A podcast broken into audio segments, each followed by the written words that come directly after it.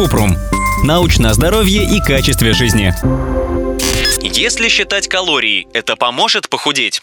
Одним подсчетом калорий не обойтись. Для устойчивой потери веса также важны физические упражнения, активный образ жизни и сбалансированное питание.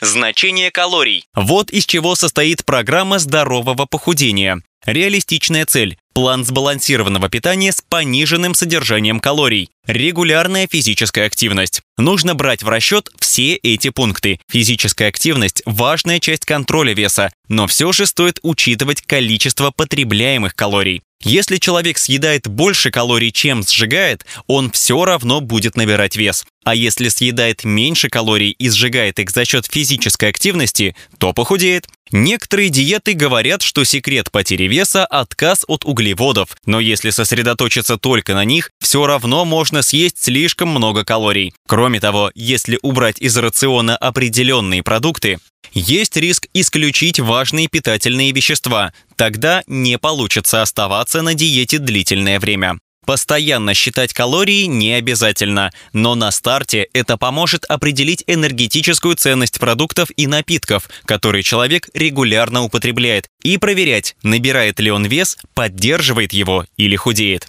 Как сократить калории? В целом, если убрать от 500 до 1000 калорий из обычного суточного рациона, можно терять около полукилограмма в неделю. Чтобы сократить количество потребляемых калорий, нужно Исключить калорийные продукты с низким содержанием питательных веществ. Например, пропустить утренние латте, газировку на обед или миску мороженого, которые всегда ели после ужина.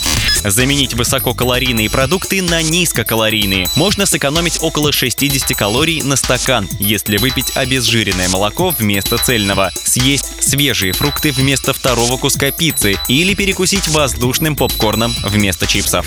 Уменьшить размер порции. Чтобы съесть немного меньше, чем обычно, можно использовать тарелку или миску меньшего размера. Если голод остается, есть больше овощей или фруктов. Изучать этикетку продукта, чтобы проверить, сколько калорий содержится в одной порции. Так можно ввести подсчет и не переедать. Ссылки на источники в описании подкаста. Подписывайтесь на подкаст Купрум, ставьте звездочки, оставляйте комментарии и заглядывайте на наш сайт kuprum.media. Еще больше проверенной медицины в нашем подкасте без шапки. Врачи и ученые, которым мы доверяем, отвечают на самые каверзные вопросы о здоровье. До встречи!